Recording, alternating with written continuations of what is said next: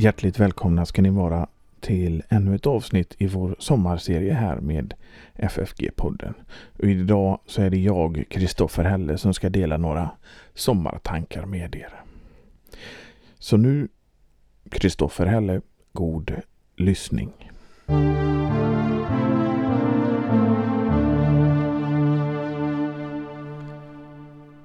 Stämningen var spänd i skolans korridorer denna morgon. Flera kompisar kom fram och frågade mig om allt var okej. Okay. Alla visste att något var fel. För jag tror inte att den här stämningen kunde undgå någon som var där. Varken elever eller personal. Folk rörde sig tyst mellan de orangefärgade metallskåpen. De ville väl inte bli inblandade. Jag förstod först inte vad som hade hänt. Detta trots att alla visste att just jag var inblandad. Och i denna förvirring försökte jag orientera mig om vad som verkligen hade skett. I samma ögonblick som jag fick syn på trummisen i mitt band förstår jag precis vad som har hänt. Han, han har klippt håret och den lille gitarristen, han var i upplösningstillstånd. Vi tre, trummisen, den lille gitarristen och jag, vi hade kommit överens om att alla skulle ha långt hår. Alla musiker och då särskilt riktiga hårdrockare som vi ansåg oss vara skulle ha långt hår. Punkt slut. Nu hade trummisen brutit vår överenskommelse och klippt sig. Den lille gitarristen tyckte att detta var ett riktigt svek och han var arg som ett bi. Det gick knappt att kommunicera med honom. Han som tog detta med vårt band på fullaste allvar. Ja, det gjorde vi alla tre. Men för honom var det något särskilt speciellt. Han brann verkligen för det. Och han brann för sitt engagemang. Det var hans väg, eller så var det ingen väg. Att jag skulle hålla på med musik, det stod klart för mig någon gång i mitten på 80-talet när jag hörde ett kassettband med gitarristen Yngve Malmsten för första gången och öppningslåten på hans skiva Marching Out I'll see the light tonight.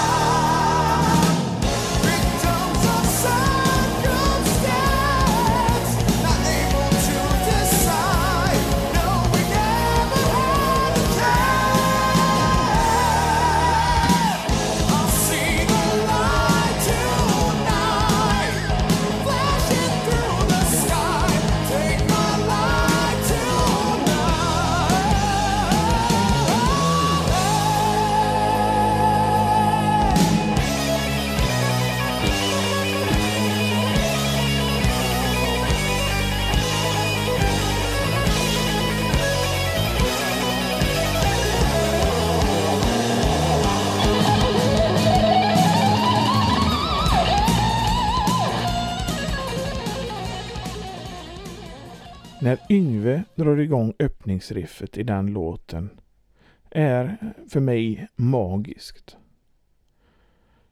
Jag var helt såld. Än idag framkallar det en speciell känsla hos mig. Jag förstår redan där, på 80-talet, när jag hörde honom spela för första gången, att detta var något riktigt, riktigt extraordinärt. Trots att jag inte alls var gammal. Ingen spelade så som honom. Han var en briljant gitarrist och hade ett helt eget sound. Det lät nästan som en violin när han spelade. Jag förstod att jag aldrig skulle bli så bra som Yngve och ville därför inte spela gitarr. Så det blev bas för mig istället. Och det är ingenting som jag ångrar. Det passade nog mig bättre. Mycket bättre. Mitt sätt är nog mer basistens sätt. Jag vill helst inte så, stå i centrum och få uppmärksamhet utan håller mig hellre i bakgrunden. Till skillnad från Yngve, som nog helst skulle vilja stå helt ensam på scen utan medmusikanter och göra allting själv och få allt strålkastarljus på sig själv. Jag var ett år yngre än mina bandkamrater. De gick i samma klass och det hade varit en jobbig dag för den klassen antar jag. Fler folk undrade vad som händer nu. Och jag svarade att jag vet verkligen inte det. För det gjorde jag inte. Jag hade sett den lilla gitarristen arg och upprörd innan. Men inte något som det här. Det var verkligen något extra. Vi hade ungefär samma rutin. Varje dag efter skolan gick vi hem och åt något för att sedan åka bussen ner till centrum och frekventera musikaffär och skivaffär samt en tobakshandel för att köpa snus. Oftast så var det jag och den lilla gitarristen som gjorde denna tur och så anslöt sig trummisen sedan när vi skulle åka till vår replokal som låg på andra sidan stan. I den lokalen, utan fönster och ventilation, spenderade vi så mycket tid vi bara kunde.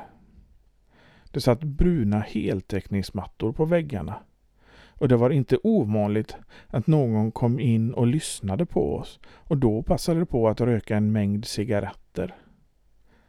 Detta trots att ingen av oss var rökare. Vi var väldigt ihärdiga och tog musiken på fullaste allvar. Vi övade mycket och var angelägna om att ständigt utvecklas, både som musiker och låtskrivare. Därför var det ofta så att vi la ner låtar som vi sa.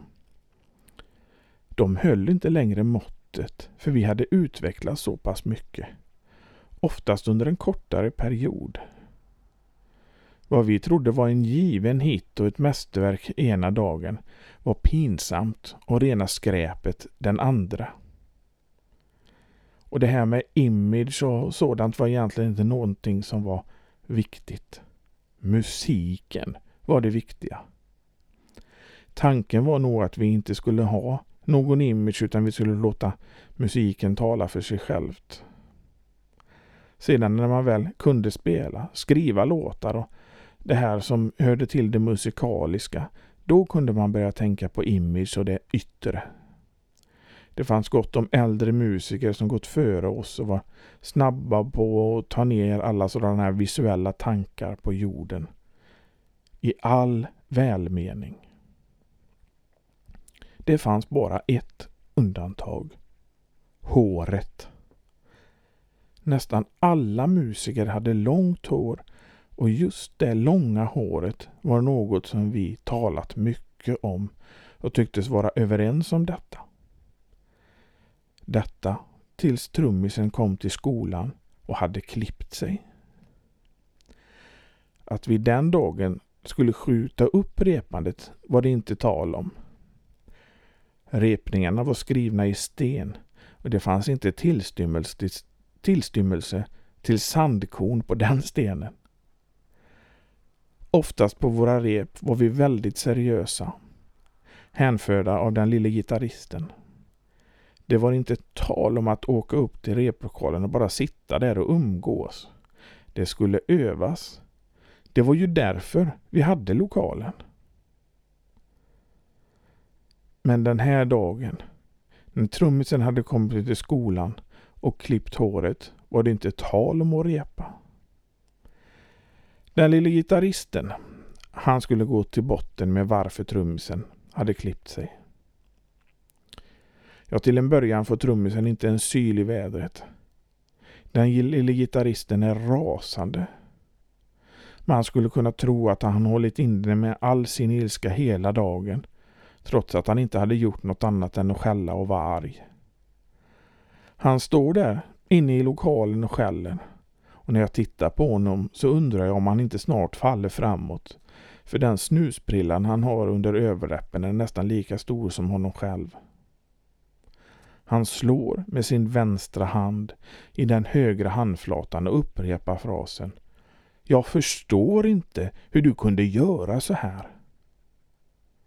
Om och om igen upprepar han frasen. Kanske för sig själv, kanske för att vi andra ska förstå och svara på varför.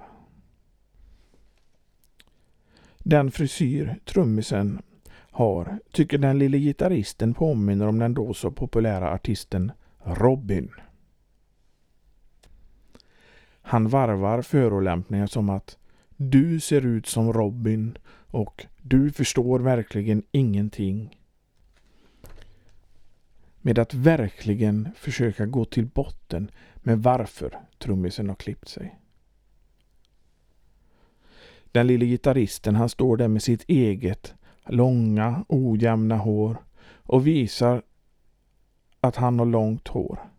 Han greppar det med sina fingrar och lyfter upp det. I sitt forskande varför trummisen har klippt sig kommer han ingen vart. Han lägger fram förslag på vad som skulle vara anledningen, såsom trummisens föräldrar, någon tjej eller att han helt enkelt inte vill ha långt hår och således har lurat oss.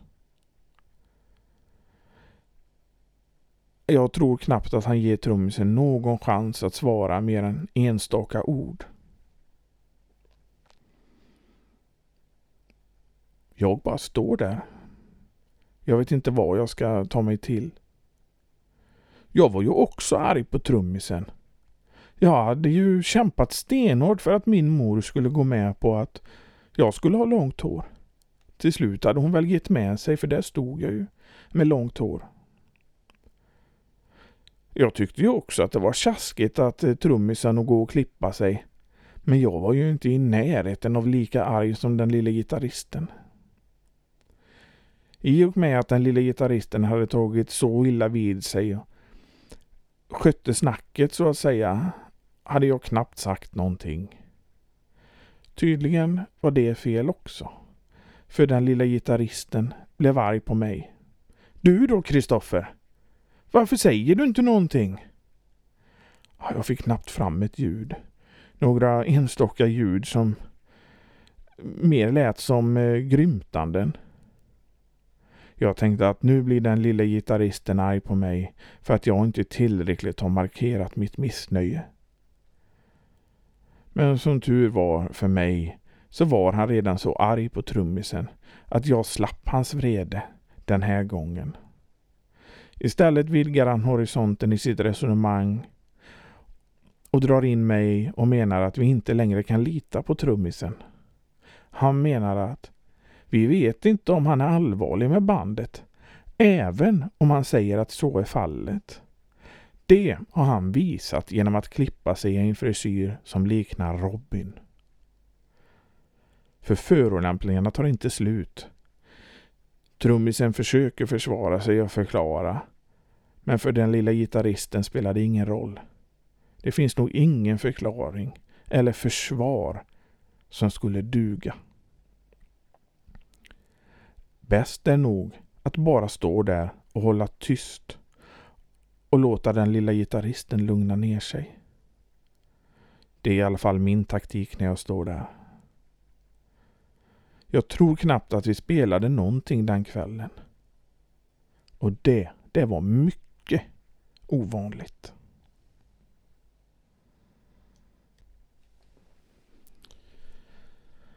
Varför berättar jag nu detta? I den här världen finns det saker som tidvis betyder mycket för oss människor. Det kan vara ett arbete, ett engagemang av något slag eller kanske en intensiv vänskap. Just där och då kan det nästan vara det viktigaste som finns och man ger nästan allt för det. Är det något man brinner för så är man villig att lägga nästan all sin energi, sina pengar och sitt hjärta för att det ska bli bra. Men oftast efter en tid så brinner den lågan ut. Man går vidare till nästa skeende i livet och brinner för det istället. Så fungerar det i den här världen. Men det finns någonting som alltid är lika viktigt. Och det är det kristna livet. Livet med Jesus. Även fast man brinner för ett projekt eller engagemang så finns för den kristne alltid Jesus där. För den kristne är det helt enkelt så att man kan göra detta för att man lever sitt liv i tacksamhet för Jesu försoning. Den som är kristen har alltid Jesus för ögonen och hans låga slutar aldrig att brinna. Jesus är inte tillfällig. Den som har satt sin tro till Jesus låter inte han bli ett projekt bland alla andra. Han finns alltid där. I glädje och i sorg. I det som går lätt och i de svåra stunderna. I regn och i solsken så finns alltid Jesus där. Jesus, vännen som aldrig sviker. Jesus, han som har gjort det för dig som du inte kan göra själv. Jesus, han som har givit sitt liv för ditt och mitt. Den lille gitarristen, han bryr sig inte längre om trummisens frisyr. Just där och då, för cirka 25 år sedan, var det viktigt. Men den tiden, den är nu förbi. Han, han har gått vidare till annat. Trummisen har jag inte sett på 20 år, så om honom vet jag ingenting längre. Vårt band, det slog aldrig igenom. Trots att vi själva var säkra på det. Vi slutade spela tillsammans 1998. Det har gått bra för den lilla gitarristen. Honom talade jag med så sent som igår. Förresten så, så är han inte så liten längre. Han spelar idag musik lite sporadiskt och vi kan med glädje se tillbaka på en 30-årig vänskap. Jag, jag gick vidare i livet med olika musikaliska projekt och är väldigt tacksam för de dagarna i replokalen med heltäckningsmattor på väggarna utan fönster och ventilation. Men mest av allt är jag tacksam för Jesus.